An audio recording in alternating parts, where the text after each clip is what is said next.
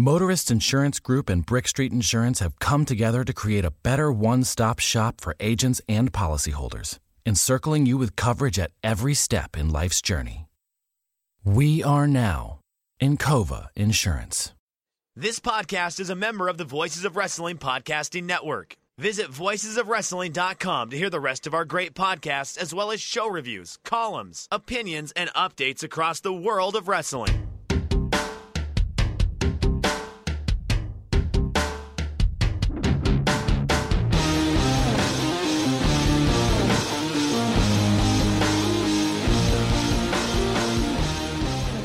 Everybody, and welcome to Shake Them Ropes. Rob McCarron, Jeff Hawkins with us as usual. It is August 26th. It is the end of August already coming up here, and uh, we're here to talk for the next hour or so about WWE. We're going to run down all of what happened on Raw last night as well as the big stories going on. Jeff Hawkins, hello, how are you today? are you there? I I'm here. I just uh, the music needs to be potted down a little bit. Oh, are you? Is it blazing in your ear? Yes. Oh, sorry.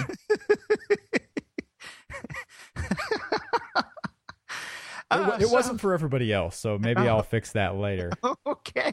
I was like, wow, new music. It's like, Jeff, are you there? I'm like, is he? Is the music gonna go down? Because it's blasting in my headphones Sorry. right I think that was I think that's Skype's fault. You know what Skype does is whatever sound is going uh, through them, they try to make it all even.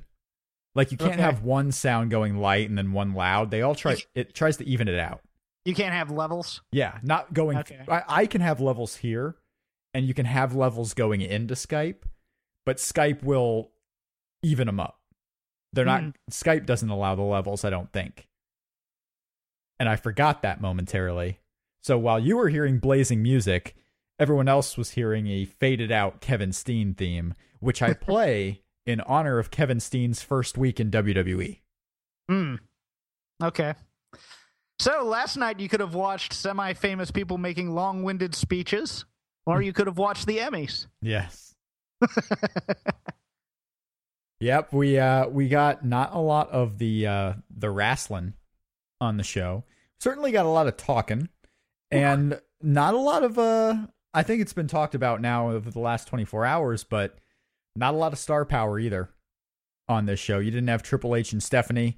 You didn't have Brock Lesnar live in the building. You didn't have Dean Ambrose, no Randy Orton, no Chris Jericho. Uh, not that all of these people are missed by any means, but uh, certainly a lack of the star power. So that is why you got John Cena in the front and back end of the show and previews. I I think they probably showed a video recap of the opening segment at least twice an hour on the show last night. it's funny. I was I was trying to decide whether or not it was just a lack of ah, we're gonna get creamed by the Emmys in the ratings, so let's not try very hard, or trying really hard to write what seemed like a great television scripted program that just failed miserably. I couldn't decide which they decided to do on this one. Yeah, so we will get into a full rundown of uh of the Raw show. Before that, a couple of things that I wanted to talk about. Now, last week we did our show on Tuesday afternoon, Mhm. released it, and about five minutes after I was all done recording everything and editing everything together, when we spent a good 15, 20 minutes on the show, kind of wondering what Brock Lesnar would do at Night of Champions. Will he face Batista? Will he face John Cena? Will he even be on the show? Is he going to face Roman Reigns? Uh, five minutes after we were done, it was announced that indeed we'd be getting John Cena versus Brock Lesnar in the rematch for the WWE World Heavyweight Championship. Uh, so we've had a week to think about uh, why they're doing this, what we're expecting out of it, and then we had Raw last night. But before we get into the whole show, what were your initial reactions to hearing John Cena getting his immediate rematch? Uh, and what are your thoughts today on John Cena getting his immediate rematch?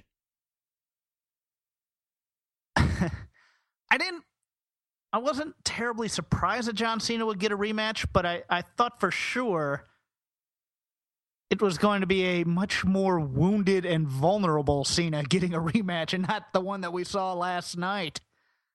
Um, I, I kind of on that when I first heard that they were doing this. Now they announced it on main event, is where everyone first heard it, and you know Triple H says that John Cena he demanded this rematch. He invoked his own clause, so it's not like um, I, I didn't watch main event live. I heard on Twitter, I started seeing tweets that they're doing this rematch, and I thought, okay, well maybe they're doing something like Triple H is putting John Cena, like he knows John Cena is going to get a rematch, so he's doing it right now so that John Cena can't have his rematch when he's completely healthy.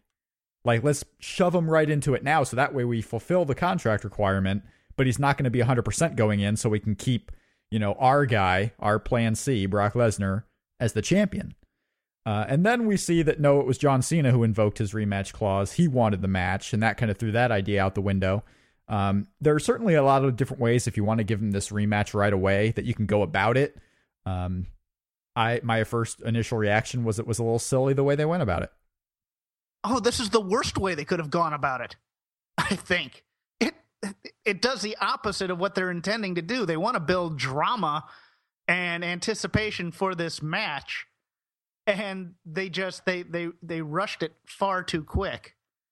Uh I thought uh, my initial reaction when I heard John Cena's invoking his rematch clause was that John Cena was not going to make it to the match that this is going to be the kind of thing someone steps in mm-hmm. and there's a replacement, kind of like kind of taking a bit of a dig at the UFC, perhaps. Sure.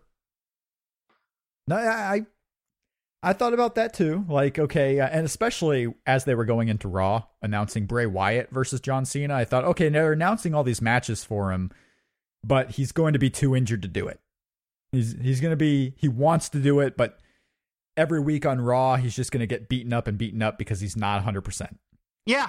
No, that's that's what I thought. This was going to be this was going to be the John Cena self-doubting can I come back and and overcome type of storyline. Almost it's funny because over the week uh Heyman retweeted a a photo that that I liked. Someone had photoshopped uh the death of Superman cover into the Cena logo. Mm-hmm. And it's like, yeah, it sounds like that kind of storyline. And the funny thing is that this this match that they gave Cena on Monday is part of that storyline, but A, it's the wrong guy, and B, it's it's far too soon to be doing this. It's far too soon for him to be this is Nexus Cena. This is Cena taking a, a, DDT off the concrete, bouncing off and hopping in the ring and beating two guys. This is this is the Cena we don't like. This is this is indestructible Cena, and and it's far far too quick. Two weeks after what was supposedly the worst beating of your career, to now be showing not only no side effects, but almost like you took super soldier serum in the back and came back and can take on the world now. But he didn't bleed.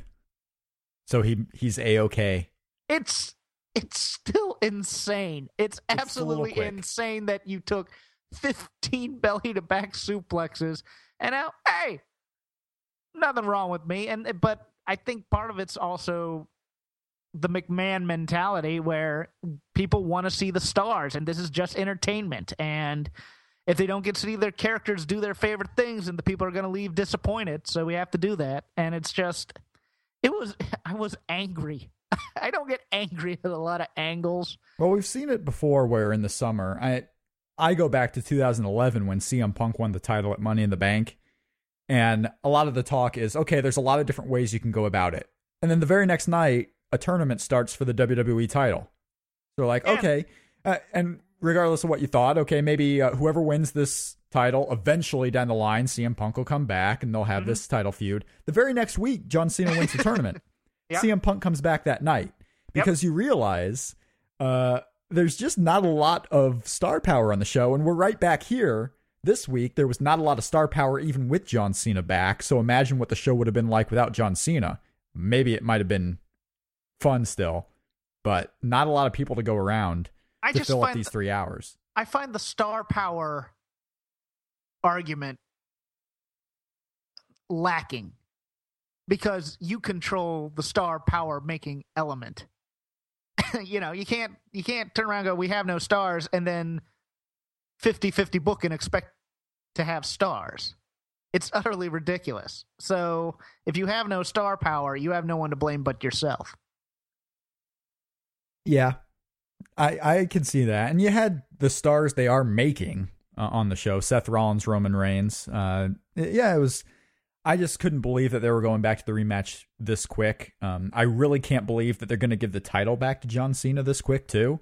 Uh, but nothing is out right now. It very well could happen that John Cena might win the title back at Night of Champions and fulfill his I, legacy.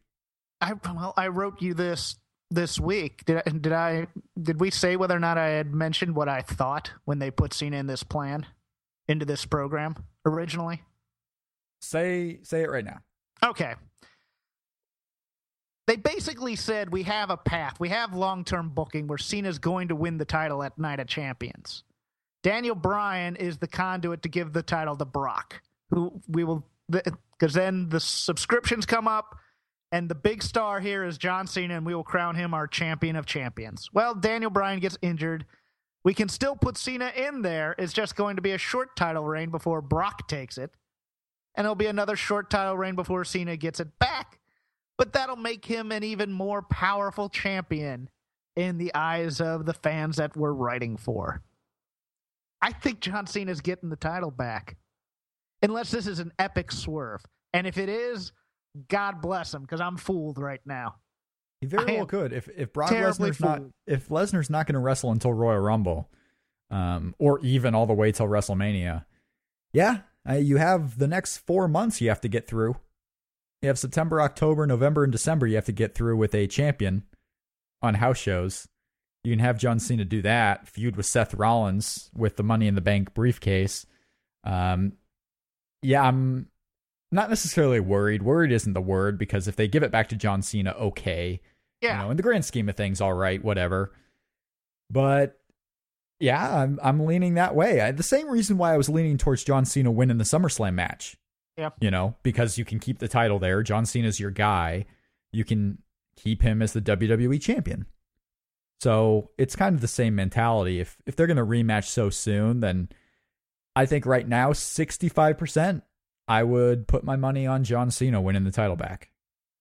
And if they do give the title back to John Cena, it's an indicator. Uh, to me, it, it finally finalizes what what you know what I suspect. They don't write the show for adult fans in mind. They're really looking for the kids. This is a comic book. This is a living comic book, and John Cena is your comic book hero.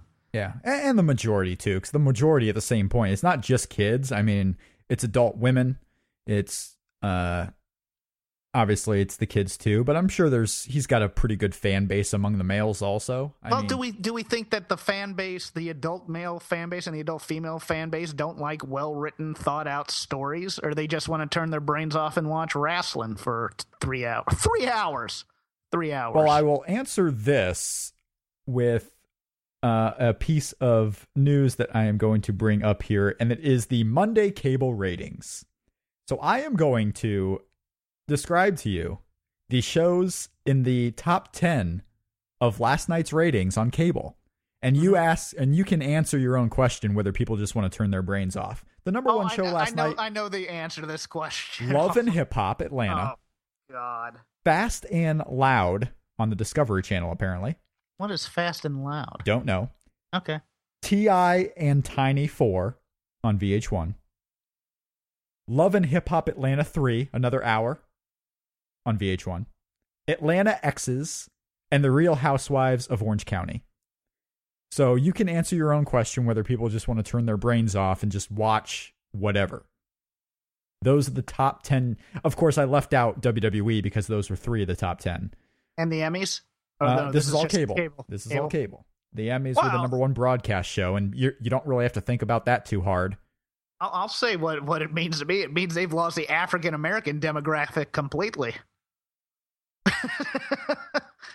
I mean, yeah, ju- judging from the shows, if uh, they and ever the- if they really ever had it, oh, I- I they had they it. They did. had it. They had it during the Attitude Era. uh, maybe. The, the young, hip, urban. Yeah, they did. Okay, Wrestling was cool at one time. Um, but yeah, that's your main event for Night of Champions. Is, but every, uh, every oh everything about this Raw uh, with John Cena. oh, we're The- gonna, the- oh, we're gonna the- get to the Raw. the- the- the- oh, okay. We're we're gonna get to the Raw. You know, Calm down I thought, there. I thought I thought we were just gonna go Calm- into the Cena, the whole Cena thing. I'm sorry. Oh, calm, we're we're gonna get into it. You know, I, I know you're a former member of the Mean Street Posse, so you're a little aggressive. Just calm down. It's gonna be all right. Uh, but before we get to the full Raw rundown, I wanted to uh, talk about the WWE Network. Mhm. They're putting some new programming up there. Yes. First of all, I was a first day subscriber to the WWE Network. I subscribed on February 24th, the day after Elimination Chamber when it first came out. Okay. Did not take the free trial. Just gave him my money. Said I want this. I don't want to mess Shut around up with all and the take thrill. my money. Didn't want to mess around with all the craziness. Mhm. Worked out. Never had a problem with uh, watching the network. It's worked perfectly for me. I watch it on what seems like a million different devices, not at the same time. Now let me ask you, which device uh, works best for you? Because I just started watching it on a second device, and I'm kind of liking it better on that one. Well, I watch it on the TV through Apple TV, Okay. and then I'll watch it on my iMac. All right. Those are the two main devices. Occasionally, when I'm out and about, I might flip it on to the. Uh, there have been times where I'm not watching Raw live, so I'll tune into the network on like my phone to see what's going on in the pre-show, just to see Hmm. what's announced occasionally. But generally, it's those two devices: Apple TV and the iMac. Okay. I, I've I've watched on my MacBook and my iPhone, um, my PS3, and I just got an Apple TV. Yes, Um, the Apple TV works out quite well. Roku Apple works TV, well too. Apple TV is great in terms of watching it, and I don't get interruptions in the stream. The problem is they don't have the chapter markings on there like they do on the PS3. The PS3 does, but the problem is the PS3 stream Yes. for me just gets wonky. Yes, Apple. TV does not have the chapter markings. The iMac, uh, obviously, the website version does, which definitely comes in handy. Um, you know, trying to. Uh, I was showing my buddy's kid once the uh, the Brock Lesnar Undertaker match, Mm. and you have to scroll, you know, for what seems like ten minutes, Yeah. fast forwarding on an Apple TV just to get to that match at WrestleMania 30. So that could be kind of fixed in the future. But I bring all that up because my subscription ran out on Sunday, August 24th. My Mhm. subscription expired. I did not pre renew, I did not set up for auto renew. On my account page at WWE.com, it says my subscription is expired. So, how am I going to watch the Monday Night War episode 2 that debuted today? Oh, I'll just go on and watch it like normal because I still have access to the WWE network, even though I am not officially a, sub- a subscriber. You're a thief. I- Hey, they're giving it to me. If there are any local authorities listening right now, Robert McCarron is a criminal. I just logged in. I, you know, it's up to you to give it to me or not. And I am right now watching the WWE Network. Journey to SummerSlam is on. The story of the Shield. And I am not a subscriber of this network. Now, I've told people this, and I've gotten answers like, oh, well, since you didn't partake in the first week trial, they're probably just adding it on to you. No. First of all, there's no week trial going on right now. So they would have to individually go into accounts and say, "Oh, you you can st- keep watching it." I don't think that's happening. Second of all, it still shows that my subscription is expired. So if I got the first week free, like when it was initially a free week, it wouldn't say my subscription is expired right now. It would say I would still have a week left. But yeah, I'm still able to watch this network. I watched episode 2 of the Monday Night War today. Hopefully I'll be able to watch episode 3, which is debuting tomorrow. And uh, I'm just going to ride this wave until they make me pay. You're complaining about getting free stuff. I'm not complaining. okay. I'm not complaining. I'm just saying this is uh, not the tightest ship they're running with this network. Man, th- those Monday Night Wars uh, documentaries. I hope those scrappy WWF kids can get it together and overcome these insurmountable odds that they face. I I was watching the uh, rise of the NWO today, and I'm pretty sure the WWE won't survive. Mm. I mean, their ratings are falling. WW uh, WCW's is rising. Kevin Nash and Scott Hall they lost their two biggest superstars. I don't think they're going to survive. I mean, and it's not because the WWF at the time had crappy programming and terrible stories and shitty gimmicks. It's it's you know whatever. I, I can't I can't buy into the uh into the whole underdog story of of the WWF rising up and overcoming and everything being WCW's fault and and just that whole narrative. I'm I'm I'm more than excited to have a whole lot of nitros on there. I'm I'm pretty excited for the nitros because I didn't start watching WCW until uh, early '97. Wow. Yeah, Okay. it was it was when the Sting stuff was really going on. Uh, I, I've told you this. I've said it on our show. The first time I ever watched WWF was Jeff Jarrett's return, where he cut the shoot promo. Oh, jeez. That was my first thing I ever saw, wrestling wise, was Jeff Jarrett cutting that shoot promo. That's why Jeff Jarrett to this day is still one of my favorites. Because he's the first guy I saw. And you just you put that first guy and that's why Ultimate Warrior is a favorite for a lot of people. It's the first guy they really saw. You That's know? true. So Jeff Jarrett was the first guy I saw. WCW, the first thing I saw was the Sting uh, angle where it would come down from the top of the buildings into the ring. So I was a big Sting fan. So this, this is the first stuff I saw, but I never really got to see the 95, 96 Nitros. And that's what I'm interested in going back and watching. You know, I'm not going to binge watch them, but every once in a while, maybe if there's a big episode I know about, I'll go watch that. Uh, but it's exciting to have some new content on there. New content that they're adding when first tier subscribers like myself, when we subscribed on the first day or first week, you know, our subscriptions are theoretically expiring. Yep.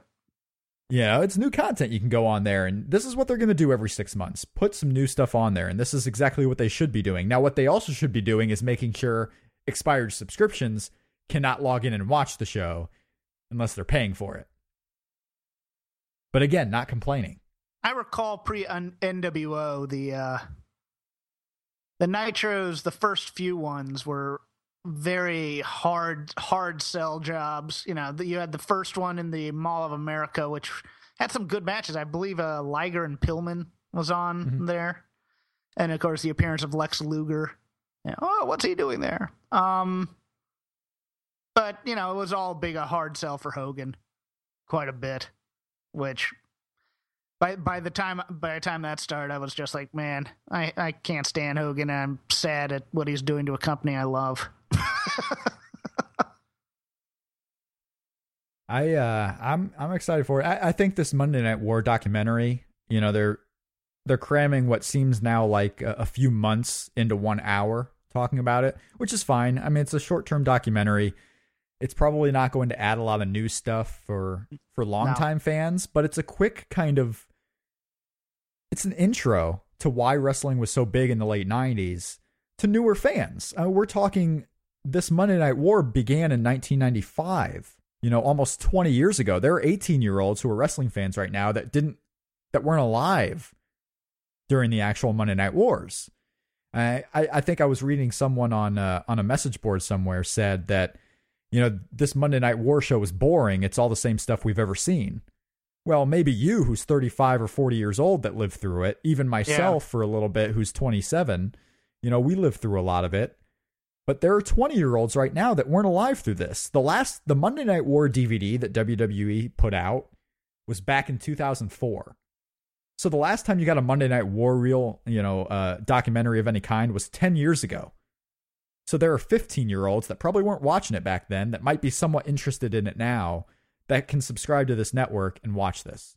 Well, it's also interesting. They they didn't do this this time, but if you really want a completest version of these Monday Night Wars, they should start around 94 with ECW and it getting hot with all the guys that WCW and the WWF eventually took. Because you have that footage you can now add in there as well. Um, because that's really what made Nitro start to get hot.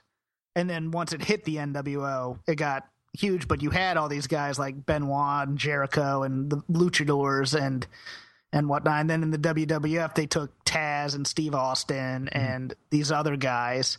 And that's what really kind of, I mean, say what you will about Paulie and, and ECW, they were the feeding, they were the breeding grounds for the Monday Night Wars on both sides. And you talk about completist. Well, this is the thing about the WWE network is so you have this hour long documentary. Every episode is an hour long talking about this. If you want yourself to go and be a completist, you can be because ECW TV is on the network. Yep. You know, Nitros are on the network here in the next week. Raws will be on the network you can actually go watch every show when when WWF was doing uh, WWE 24/7, the on-demand channel on cable. The Monday Night War episodes were showing the entire Raw and then the entire Nitro back to back. It was like a four and a half hour episode of the Monday Night War because they were showing you the Raw and the Nitro from the same week. Well, now you get this hour long documentary if you want the short version, and then you can go reference it by every single episode of TV that week. And I know it's not complete right now, but it will be. You know, episodes are being added. Right. You can be a completist at this. They're giving you everything that you could want, pretty much, except for real in-depth interviews from every single wrestler back in that day. True. Although you can you can find much of that on like Bryan Alvarez's WCW book or you know online content elsewhere. And maybe the only things you don't get are the dying days of Smoky Mountain and USWA. Right. But Right. other than that, Yeah, there's a lot of stuff on here, and I, I know there's a lot of negativity. There's a lot of positivity with this network, but people are focusing on the negativity. true. And here I am, maybe just being Mr. Optimist. But there's a lot of stuff out there on this network. You know, thousands of hours. You're going to have every single episode. Yes, it wasn't on there right away. But again, my point always was if you get everything out there all on day one, yes, you're going to retain a lot of subscribers, but there might be some subscribers who watch all they want to watch and then get rid of it. You have to be growing your service. Rob never apologized for being an optimist. The world needs more of them. Well, I'm not going to be an optimist here on the show over the next 20 minutes as we talk about Raw. Actually, I might actually be, but uh, that that was my take on. Uh, I, I thought the second episode was pretty good. Again, episode three debuts on Wednesday on the WWE Network, but a lot of new content. It's a pretty exciting week. Uh, they're going to show up. Jeff Hardy's uh, documentary from 2009 is going to appear on the network tomorrow. If you're a big Jeff Hardy fan, uh, or maybe you're a eight year old and your parents got you the WWE network, and you don't know who Jeff Hardy is, you can go watch the Jeff Hardy documentary. Um, putting a lot of stuff up on there right now. It's good. It's a good two weeks, and then you're gonna have Night of Champions in September when you get to see your hero John Cena win the title back. I really like the Shield documentary. Shield doc was good. I, I don't know. Maybe I'm the only one. I thought it it got a little tiring towards the end. I think the the first half hour was really interesting. You got to see Jon Moxley uh, stuff from the Independents. You got to see Tyler Black stuff from the Independents. You got to see the story of Roman Reigns, Seth Rollins, Dean Ambrose, and then they went into which going in you knew it was going to happen. The last twenty minutes or so of the documentary was yeah. back into WWE character going towards SummerSlam mode, and I kind of got bored with that. No, you weren't the only one. Yeah. But uh, the good stuff on there. I, that's the stuff they should be doing. Yes. Documentaries like that. Do some. I, you don't have to expose your business by showing that these guys were independent stars. I mean, the CM Punk documentary is one of the best they've ever done, and most of it was before he ever got to. WWE. Yeah, the stuff that supplements the current product is is Yes. really good when they take the time to do it well. Yeah. Much, you know, like the like the fight vignettes for SummerSlam were fantastic. hmm The the Brock Lesnar DVD back from 2002 when they Mhm. showed his pre-story and you know I think you could do another documentary on Brock and it would be amazing with the last 10 years he's had. Oh, no doubt. Eh, Just some awesome stuff you can put up on there. Uh, but we talked about all the awesome stuff that can be going up on the network. Let's get into Monday Night Raw. And Yes. because uh, we had our show on the SummerSlam Fallout last week, not a lot of other news happened. We're just going to go through the entire show, talk about the big things, the worst things, all that stuff. But I start with the fact that throughout this show, we are going to hear a lot of references of death. wow. What am I wrong? I We heard a lot of references of death. You're, you're not wrong. I just didn't notice it. My goodness. We, I mean, people dying in wombs, people dying at Night of Champions. We had a eulogy literally on the show, for Christ's sake. The death of good taste. There was a lot of death on this show, Mm. which is ironic. Maybe not ironic is the word, but I, uh, Like rain on your wedding day. the Emmys were last night, like you mentioned. And I was, uh, I, of course, I'm watching Raw live. I'm writing up my uh, recap for F4W Online. Right. and I take a break in the third hour because I'm really tired at, of this show at this point. I want to get something to eat. I want to cool down a little bit. And I walk downstairs, and on the TV on NBC, I walk down right as the In Memoriam is starting on the Emmys. Always the best part of every award show. Sara Bareilles is singing, and she's just a sweetheart. And they're doing the In Memoriam, and all these guys, and uh, they get to the Billy Crystal eulogy of Robin Williams, which was amazing. Billy Crystal was great, and he was trying to hold back his own tears as he as he's getting through this. He gave a really good speech. I don't think the video clips they showed of Robin were the best ones, but they they did a really good eulogy of Robin Williams. And I'm thinking, I just saw a eulogy for Dean Ambrose who isn't dead, and it was awful. You want to talk about bad taste in wrestling? That was probably the worst thing on the show. Is that they're doing eulogies for non-dead guys in a PG era? It was just weird and out of place. Just went on too long. And it went on too long. And Seth Rollins was talking and talking. I turned off the Emmys after Andre Braugher didn't win. I said these awards are a joke. I didn't watch any of the awards. After the Robin Williams piece, I was done with the Emmys. I'm probably going to go back and rewatch some of it. Um, Modern Family continues to win, which if you're a Modern Family fan, I guess okay. Um, yeah, but there are better comedies on TV right now, I believe. Yeah, but it's the John Larroquette theorem. Once you win one, you get that halo that you're a quality television show, and you continue to win despite. And I, and I better, thought that's that's why nominees. they would win it. I thought that's why they would win it last year, but I thought we were kind of over it this year. But I don't know. Um, very interesting conversation about the Emmys for all our folks. As it turns out, a lot of folks from overseas listening to Shake Them Ropes. Not so Thank nominated. you all. WWE. Not So- nominated. no. Let, let's get to the show. Let's get to Raw. John Cena returned.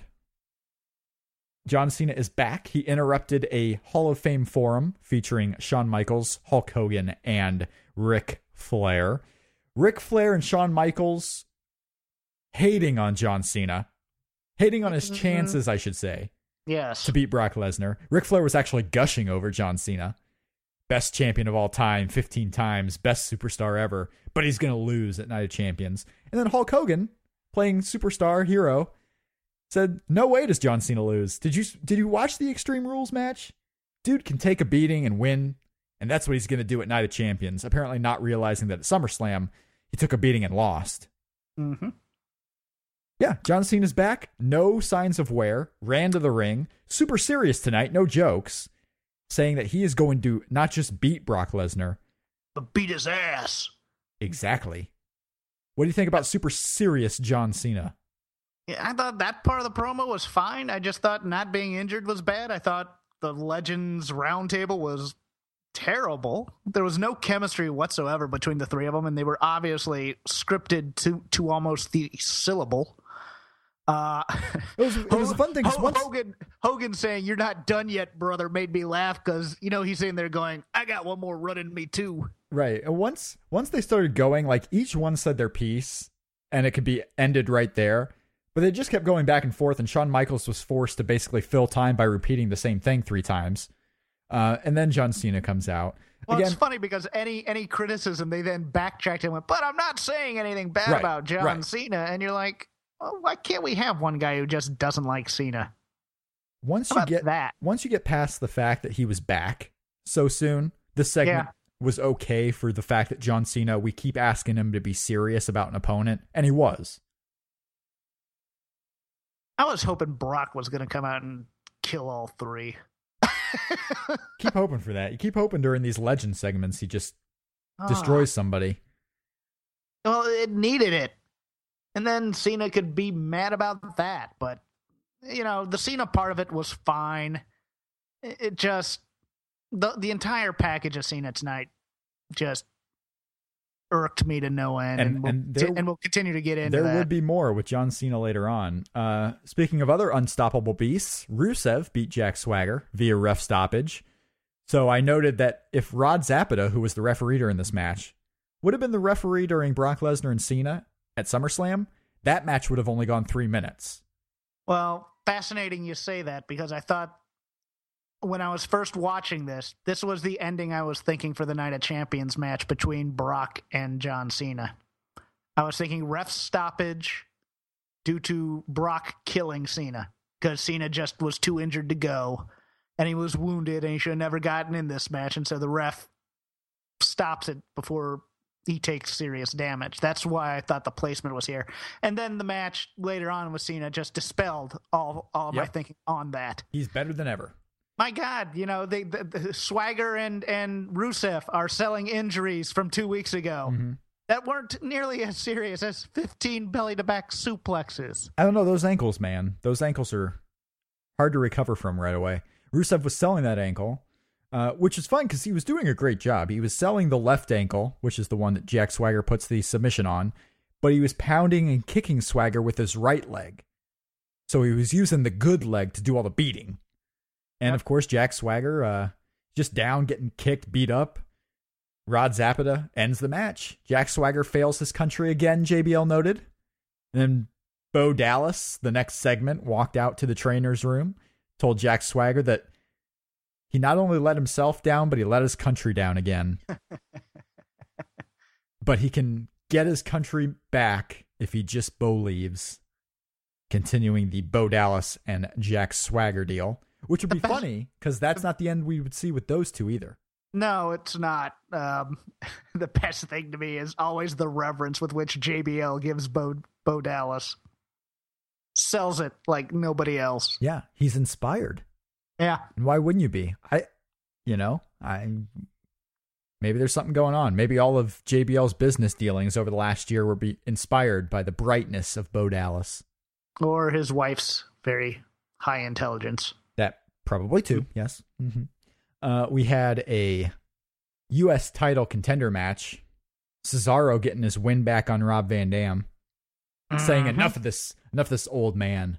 I'm getting my win back, and he did. Beat up RVD. Not a very long match by any means. Gets the win with the neutralizer, and uh, then we had silliness. Yeah. Oh, we can't give Cesaro this mid card belt. It'll just it'll just ruin what we're building with him. Oh look, he's in a he's in a match for the mid card belt now. Hooray! Sheamus and Cesaro played a little hot potato with the title. Cesaro grabbed it, threw it back at Sheamus him. is terrible on commentary. Yeah, he's not. It was casual Sheamus, as we're so used to seeing when he's not in the oh, ring. Hair's all down, and fun loving Sheamus. Mhm. I like to fight and drink and yeah. Okay, great. likes to fight. Well, he's gonna have a fight because that's our match at Night of Champions. Sweet. Cesaro and Sheamus in the battle of foreigners with one name, going for the title. In the battle of upper mid carders with nothing to do. hmm Natalya has a new look.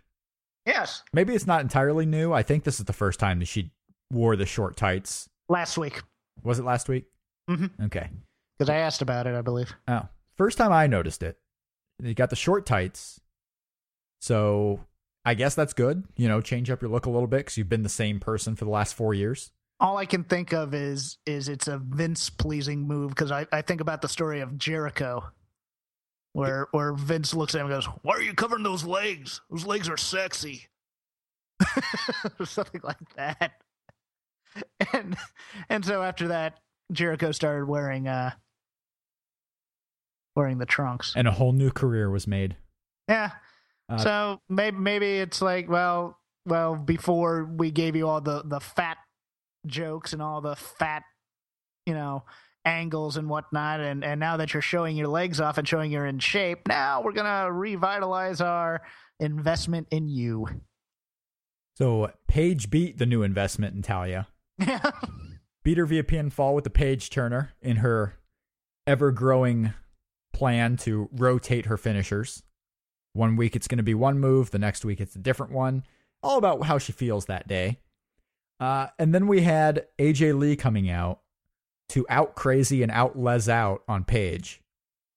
She hugged Paige tight. She kissed her hand. She was gushing over Paige. And Paige didn't really know how to react to this. well if Probably most were- of America didn't know either. oh well if that happened to you you wouldn't know how to react either her beauty would just overcome you and just I don't know. I think I would actually. If AJ Lee, if I was standing in the middle of the ring and AJ did you- the exact same thing, I know how I'd react. you'd start chanting CM Punk No. Most of the crowd did though. You had you had Paige in the ring, you had AJ in the ring, and the males in the crowd are chanting for another dude. What is wrong with these people? Well, it's Anaheim. Never mind. It's Anaheim, California. They don't know how to react to anything. Ducks That's right. Anaheim, I'm burying you. Unlike our fans in Austria who are awesome.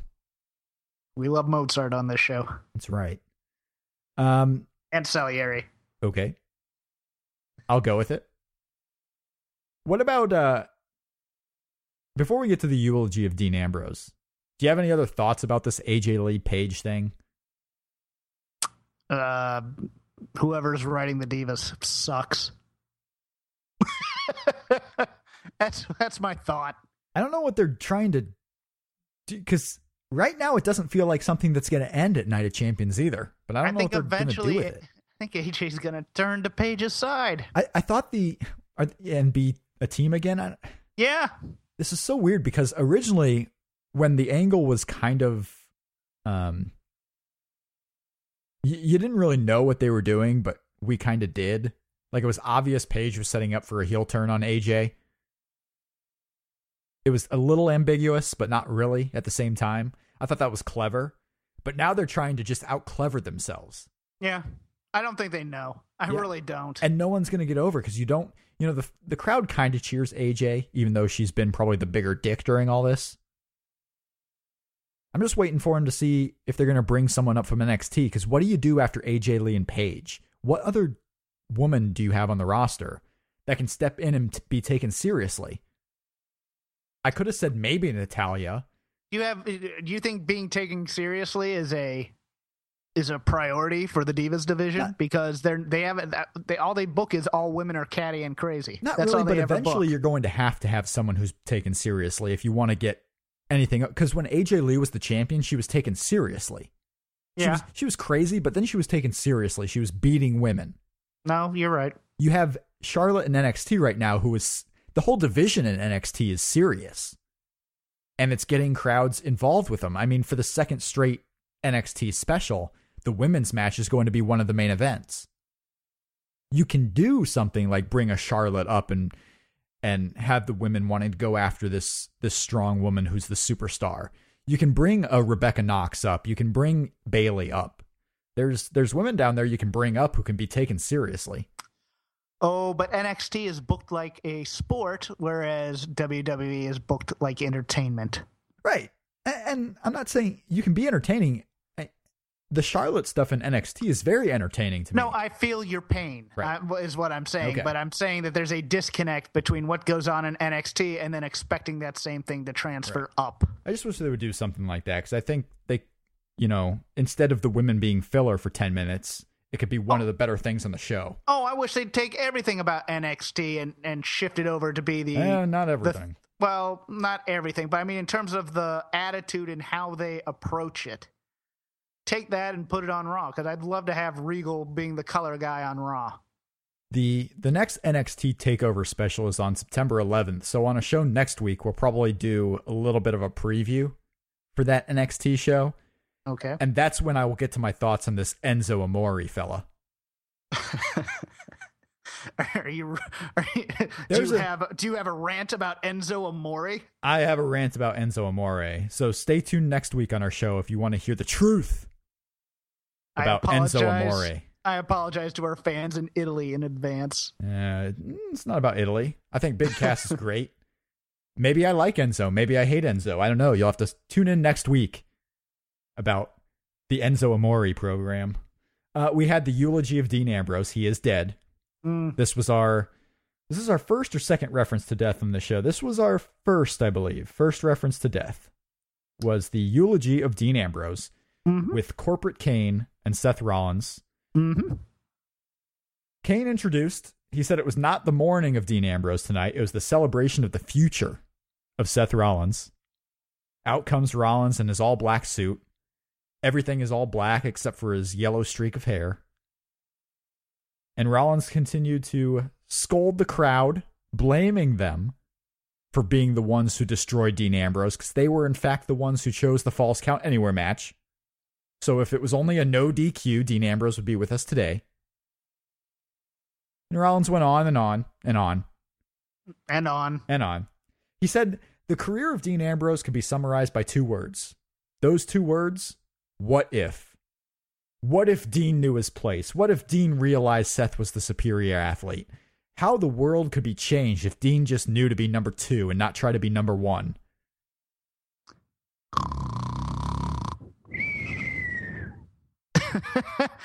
And- You- they should have just done the Joker eulogy from the original Batman movie. Say, I'm glad he's dead, and then have Seth do like a soft shoe on the grave of his career. Would have done the same thing. This was, they left him out there far too long, and they left him out there. They left him out there to die. That's was- the irony. It's a funeral thing, and he's out there dying. I was watching Scott Steiner eulogize Kevin Nash on the 2001 Nitro.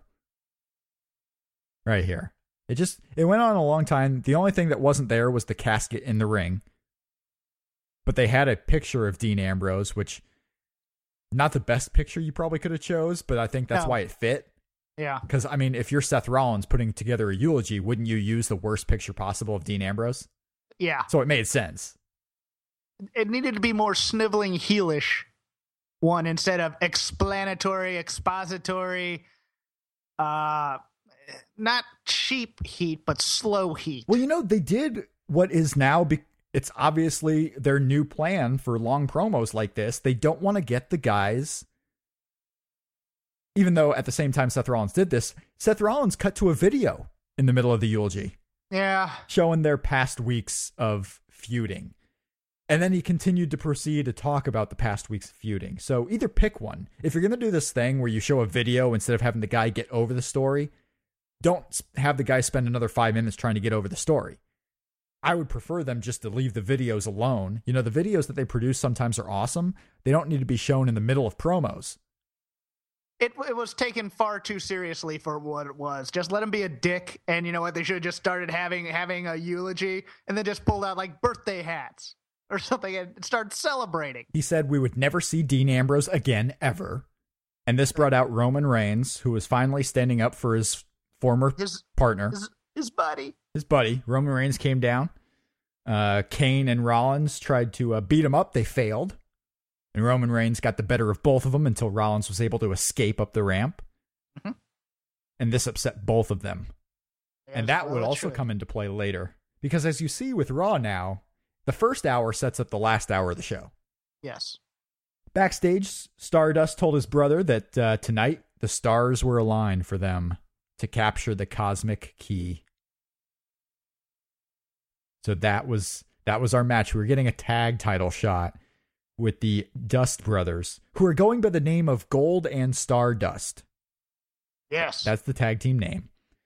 Uh, completely ignored in this whole process were Slater Gator, Heath Slater, and Titus O'Neil, who have gotten wins in both singles competition and tag team competition, including over the Usos.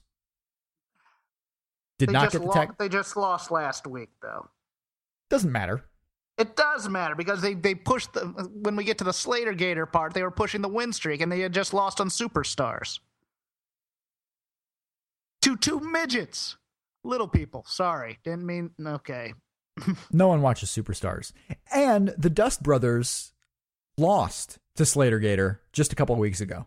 yeah.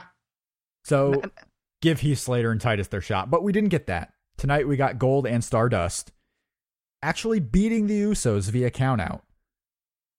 And this was all to set up the heel turn that no one was expecting. and that nobody wanted. Gold and Stardust People wanted to cheer them, and and it, that's uh, da, da. Um.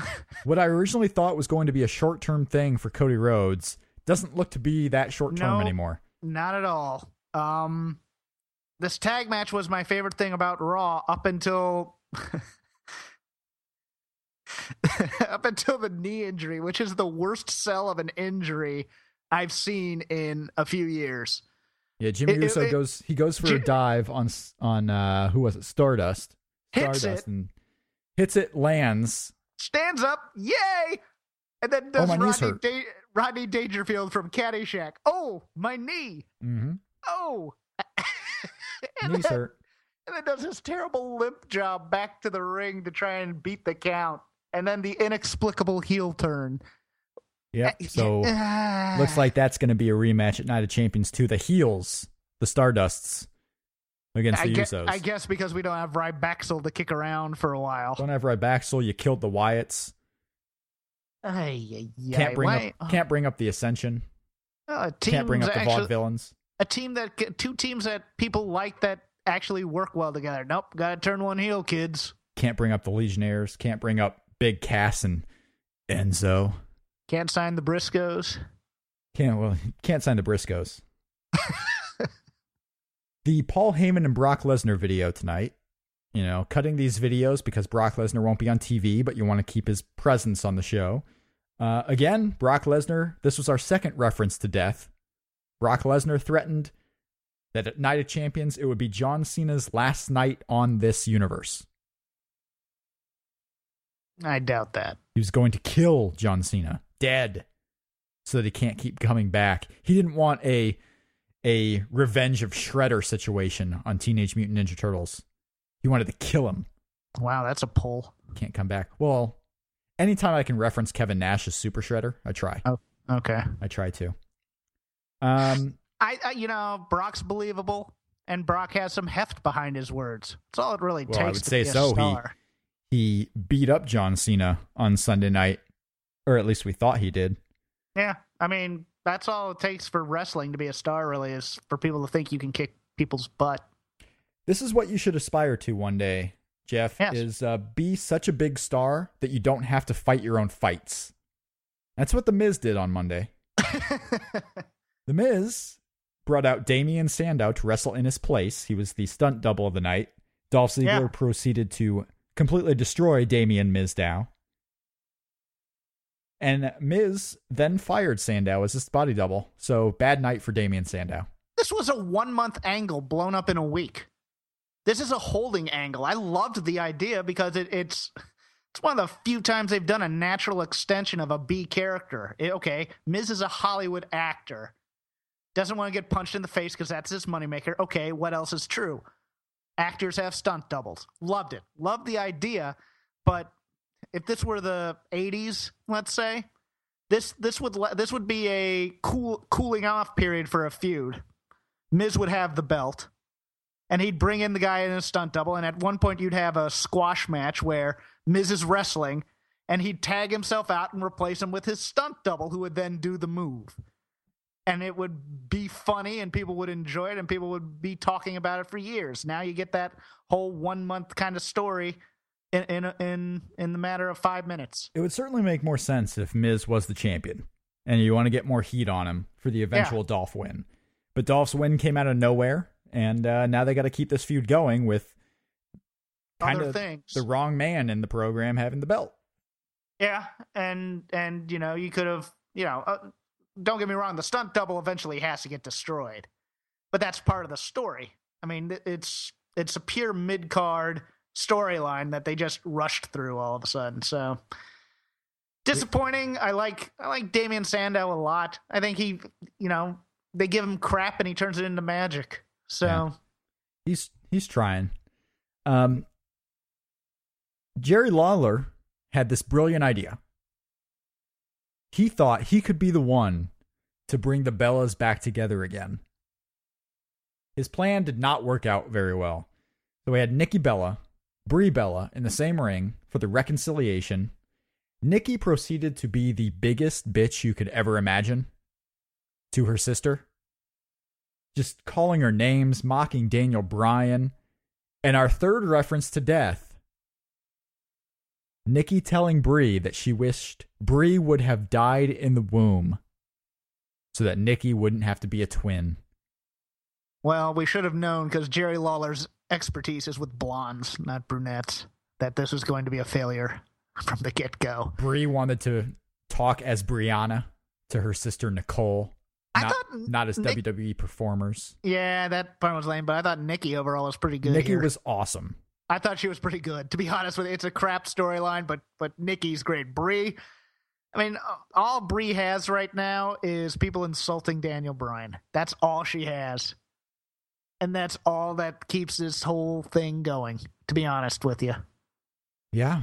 I, I if this is their idea just to keep Daniel Bryan's name out there, I don't think it's really working that well. We're gonna have a Nikki and Brie match most likely. That'll probably start with a lockup. I mean, I mean, there were there were times where I'm watching Nikki going, "Wow, she she's out of that plastic just reciting lines thing, and she's actually putting some emotion behind these words, and it's actually coming off semi real to me." Although then then the womb line came in, I just went, "Huh." Died in the womb. Brie was crying from basically the start all the way through. Jerry Lawler thought Nikki was going overboard, so Nikki told Jerry to get his old ass out of the ring. Love that. Stay out of it, old man, she said. Nikki slapped Jerry Lawler. Stay out of Riverdale. Go If this, if this was five years ago, Jerry Lawler would have pushed Nikki down, called her an idiot. This were 15 years ago. Tommy Dreamer would have pile drived her. Yep. Yeah, Nikki and Brie continues. Brie and I thought it was smart that they kept Stephanie off the entire show because you did really want to transfer this feud to the Bellas. So you kind of got Stephanie out of mind. You know, not just that she wasn't involved in this segment, that she was completely off the show in general. And that's a smart move. Yeah, and I think that's how we're going to see it for a little while too. With corporate Kane back, Kane can be the somewhat authority figure, and you can keep Triple H off the show. Um, Yeah. especially if he's going to be the babyface at this live NXT special, which I know they don't really care about. You know, Triple H is always the babyface on NXT, even though he's the heel on WWE. But that might be a little flicker into it. Mhm. Um, Roman Reigns completely uh, destroyed Kane and Seth Rollins until Seth Rollins again used his briefcase to try and get out of a match. Enjoyed the heck out of Seth in this match. Yeah. I thought I thought just the sniveling, scheming heel thing that he's doing during the match, including all his talking, he's great. Yeah, so we've we've gone through a few matches on this show. We talked about all the matches there have been, but not really any of them went too long. This was another two minute match. And none of them were really clean either. Nope. Uh, so Roman Reigns gets the win via DQ again. Seth Rollins and Kane kind of kind of back up. There was there was cinder block involvement in this. You know, they Kane and Seth Rollins threatened to basically drive Roman Reigns' head into another pile of cinder blocks. Didn't happen. Roman Reigns stronger than Dean Ambrose, so he got out of it. Naturally, Yeah, I mean he's the big man. Dean Ambrose is the small little kid. at six four. So this was another attempted murder on the show, our fourth reference to death. They tried to kill Roman Reigns with these I- cinder blocks. I think you're shoehorning that one in, Rob. Hey, if they can eulogize Dean Ambrose for the same move, they're obviously threatening death on Roman Reigns. So of course the announcers transitioned from this attempted murder to plug the WWE network. Those transitions that they do for solemn points to upbeat hard selling. Yeah, may, maybe this Oh would have worked out more. It's Uh, the case. It's the Casey Kasem coming out of an upbeat song to do about the death of a poodle. Might have might have worked better if they just waited until after the next segment when the Matadors face Slater Gator. You got the little uplifting, heartwarming moment where Los Matadores beat Slater Gator. You know, Titus and Heath are fighting with themselves again. Now you cannot give them a title shot because now they're on a losing streak. But before this, they should have been My- the champs. I know. Oh, my note was that uh, they got a promotion to fight two full-sized men after losing to two not so full-sized men, Yeah. which angered me. That those are gonna be your next tag champs, Hornswoggle and uh, El Torito. Nope. Happening. You know what I noticed? Because we didn't have uh we didn't have any Zeb Colter on the show, and we didn't have uh who else did we not have on the show? Obviously Stephanie and Triple H, but no Zeb Well, Colter I- is the I- biggest one. I don't know the point you're going to make, I'm so I going- can't answer this question. Is I'm going at the point that do you have you ever watched the JBL and Cole show? You have, right? yes. Zeb Colter is a big part of the JBL and Cole show. Mm-hmm. If he wasn't at these shows and Zack Ryder wasn't at these shows, what are they going to do for the JBL and Cole show this week? Oh, nothing but Alicia Fox. I don't know if she was there either. Oh, it's going to yeah. be an all JBL episode. Maybe Michael Cole will come back. Moggle. Yeah. Uh, that's what I was thinking about at this point when there was no Zeb. Was like, what are they going to do on JBL? That's how bad the show was up to this point. I was You were thinking about the JBL You and were Cole show. daydreaming about internet shows during a three-hour Raw. The JBL and Cole show is the best thing they got going. Love it. Uh, True. Bo Dallas beat up Kofi Kingston, beat him via pinfall after a slightly not so fluid Bo Dog. Kind of slipped off the ropes there, didn't quite hit it very well, but he managed to do it. And then after the match, Jack Swagger comes out, does a belly to belly suplex on Bo Dallas, plants him down, and the crowd boos Jack Swagger. Mm. Why would you beat up this guy that we like, Bo Dallas? And this was a crowd that was not very loud. They did not react to a lot of stuff on this show. But Jack Swagger probably got two of the top four reactions, both in cheers when he was facing Rusev, and then in boos when he attacked Bo Dallas. They didn't have a lot to cheer, to be honest with This you. this crowd was all about reacting to Jack Swagger.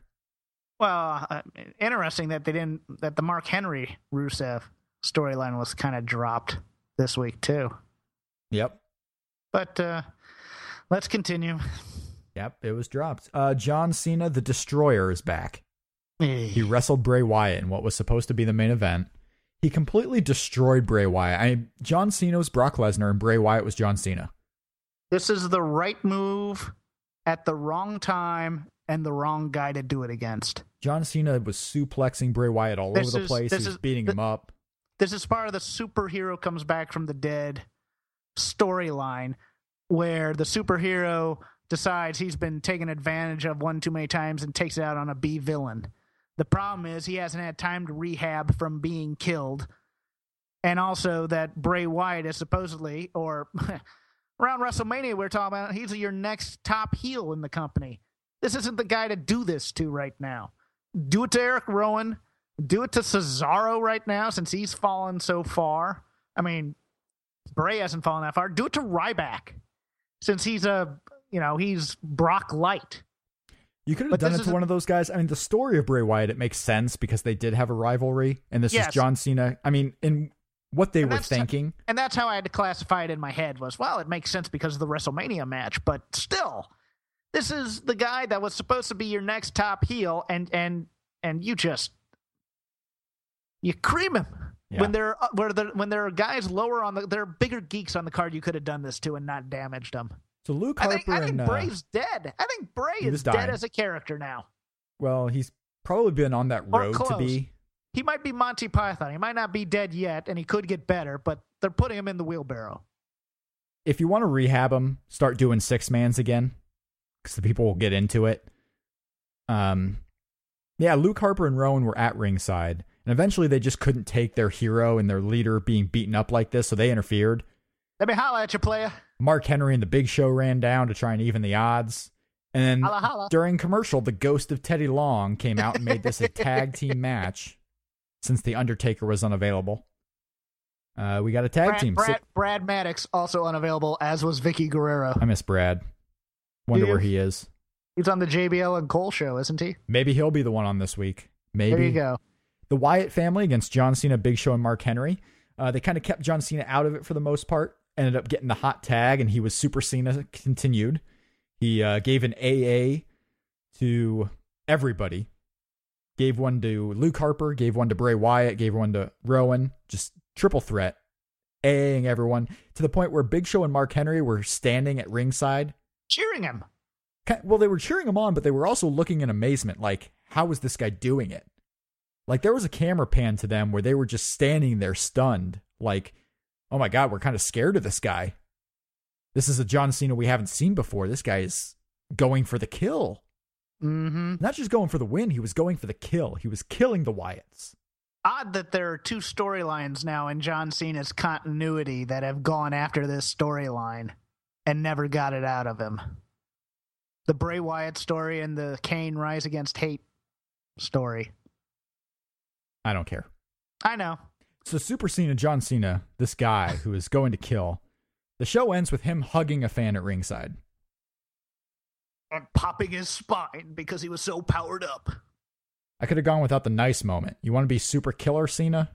Yeah. You stand in the ring and you stare at the camera and you're super killer Cena. Well, it goes to the whole, you know, Henry and Show cheering him on. I think they should have pulled him off at one point. What Could've are you done that. doing? Yeah, You're right. not like this. Right, could have done that. I Yeah, thought the look what I was.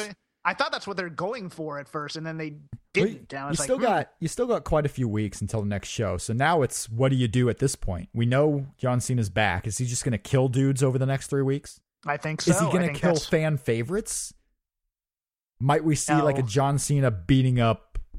Uh, who can you beat up? Zack Ryder. No, he's not going to beat him up. Mark I could, see, Henry. I could see them doing a return six man match, and he accidentally AA's Mark Henry. Kind of like he was just in a zone. Yeah, Yeah, I could see him do that. Could But do that. Yeah. but now you're at peak. I mean, this. Where do you go up from here Well, you, in terms uh, of Cena? In terms you- of in terms of the rehab of Cena, give it's like you give John Cena the title back, and now you're champions. you're gonna get wacky Cena one of these weeks. We could. We- Oh, I, I get that feeling. I, I I really hope they don't, because that would be the ruiner of it. Everybody hopes they don't, but That was uh, WWE Raw.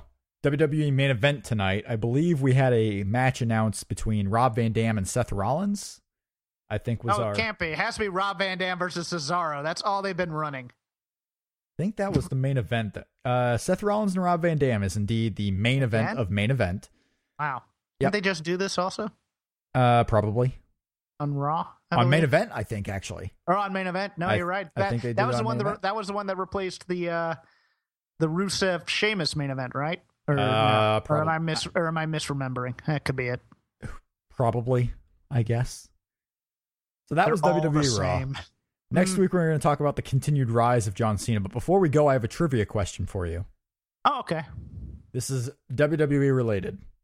Mm. I want you to name Jeff Hawkins. Who were the last, or I, sh- or I should say, who were the members of the last ever incarnation of the active NWO? So this is WWE NWO. Who were the last ever members of the NWO? Can you name them? To kind of play off of the NWO episode of Monday Night War that debuted on the network today. So this this would be post comeback into WWE.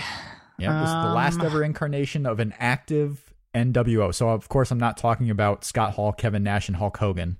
No, but they were part of it, weren't they? talking about the last ever incarnation of the NWO when 'Cause I Vince thought it McMahon was- killed him off. 'Cause I was thought it was them, Booker T, and Shawn Michaels for some reason. Oh, well, what's your answer? That's my answer. I don't I don't really know. I'm taking a guess. All right. Shawn Michaels, Yeah. Kevin Nash, Right. The Big Show, Huh. Forgot about him. and Yeah, the. X Pac were the Oh, okay. final members of the NWO. And Booker then was out. Booker had been fired Oh, that's right. Okay. by Shawn.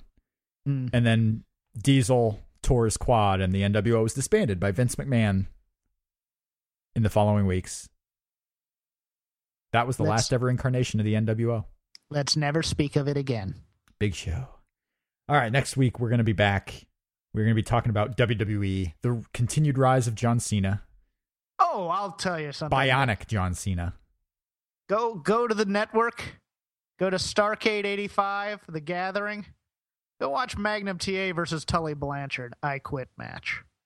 It's All my possibly my favorite match ever. Tully Blanchard being my favorite wrestler ever. And it's booked like a fight should be booked. It's two wrestlers fighting, so you're not going to see holds. And it doesn't go terribly long. But it is down and dirty and it does have real heat and it reminded me so much of the atmosphere surrounding Brock and uh, John Cena. It's also starting to become Wrestling Observer, new, uh, the newsletter Hall of Fame season. Mm. So if you want all your Hall of Fame coverage, go to voicesofwrestling.com. We'll see if Sting gets in this year. We'll see if Edge gets in. Rock and Roll Express. Yeah. So if you want your coverage, go to voicesofwrestling.com. We will be back on Shake Them Ropes next week at some point. Maybe Tuesday. Maybe every day of the week. Probably Really? not. no, probably not. Uh, unless That's something you drop maybe every day. Huh? unless there's breaking news that happens. Um, yeah, we'll be back next week. Thanks everybody for listening. Thanks to uh, everyone for participating in the show last week and for uh, basically telling your friends about us. If you like the show, tell your friends. We appreciate Yeah, the if, you growth. your, if you hate the show, tell your friends. We'll we'll take anybody who, who either likes or hates us. We appreciate the growth from Austria to Australia to the US, all of our fans in New Brunswick Liechtenstein. and elsewhere. That's all for this week on Shake Them Ropes. We'll see you next week. Ta ta. If you would like to get in contact with us here at Shake Them Ropes, there are plenty of ways to do so. Follow us on Twitter at Shake Them Ropes to get our upcoming recording schedule, as well as call in information and the topics we'll be discussing. You can email us at rob at shakethemropes.com. That's rob at shakethemropes.com. Or give us a call with your comments and opinions anytime. Our landline number is 260 494 3811, and our Skype name is Let's Say Things. That's L A T S S A Y T H I N G S. Let's Say Things on Skype. You can call us anytime, whether we're recording or not. Just leave a voicemail with your comments, and we can play them on our next show. Also, if we are recording live, you can call in and talk to us live, and that'll be on our next show. All call in info will be posted on our Twitter at Shake Them Ropes, so you can follow that Twitter handle and know exactly when we'll be taking your live calls. If you like the show, please subscribe and rate us on iTunes, Stitcher, or any of your favorite podcasting platforms. We do have all our subscription info up on the About page at shakethemropes.com. It'll have links to the iTunes feed, the Stitcher feed, and our RSS feed, so you can put it into any podcasting platform on your Android phone, tablet, whatever the case may be. Uh, so go to the About page at shakethemropes.com. You can also find us on the Voices of Wrestling Podcast Network, at Voices Wrestling on Twitter, and voicesofwrestling.com. Voices of Wrestling covers the world of WWE independence and is your premier source in the U.S. for New Japan Pro Wrestling coverage. Visit voicesofwrestling.com. In a world 1 million wrestling podcasts, there is a new shining star with great interviews, analysis, music, and, and me, Matt Coon, on total engagement. Go to any podcast platform to listen today. Enjoy all your favorite sports like never before at BetMGM. Sign up using code Buckeye and receive up to $1,500 back in bonus bets if you don't win your first bet. When you register with BetMGM, you'll get instant access to a variety of parlay selection features, live betting options, and the best daily promotions in the business. And with BetMGM at your fingertips, every play and every game matters more than ever. Place your money line prop, or parlay bets with the king of sportsbooks today. Sign up using code Buckeye and receive up to $1,500 back in bonus bets if you don't win your first bet. BetMGM and GameSense remind you to play responsibly. 21 plus and present in Ohio, subject to eligibility requirements. Rewards are non-withdrawable bonus bets that expire in seven days. Gambling problem? Call 1-800-GAMBLER. In partnership with MGM Northfield Park.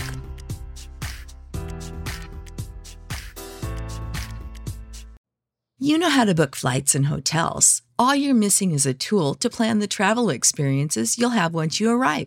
That's why you need Viator. Book guided tours, activities, excursions, and more in one place to make your trip truly unforgettable. Viator has over 300,000 travel experiences to choose from. Everything from simple tours to extreme adventures and all the niche, interesting stuff in between. So you can plan something that everyone you're traveling with will enjoy. Real traveler reviews give the inside scoop from people who've already been on the experiences you're considering. So you can plan with confidence. Free cancellation helps you plan for the unexpected, and 24 7 customer support means you can travel worry free. Download the Viator app now and use code Viator10 for 10% off your first booking in the app. Find travel experiences for you. Do more with Viator.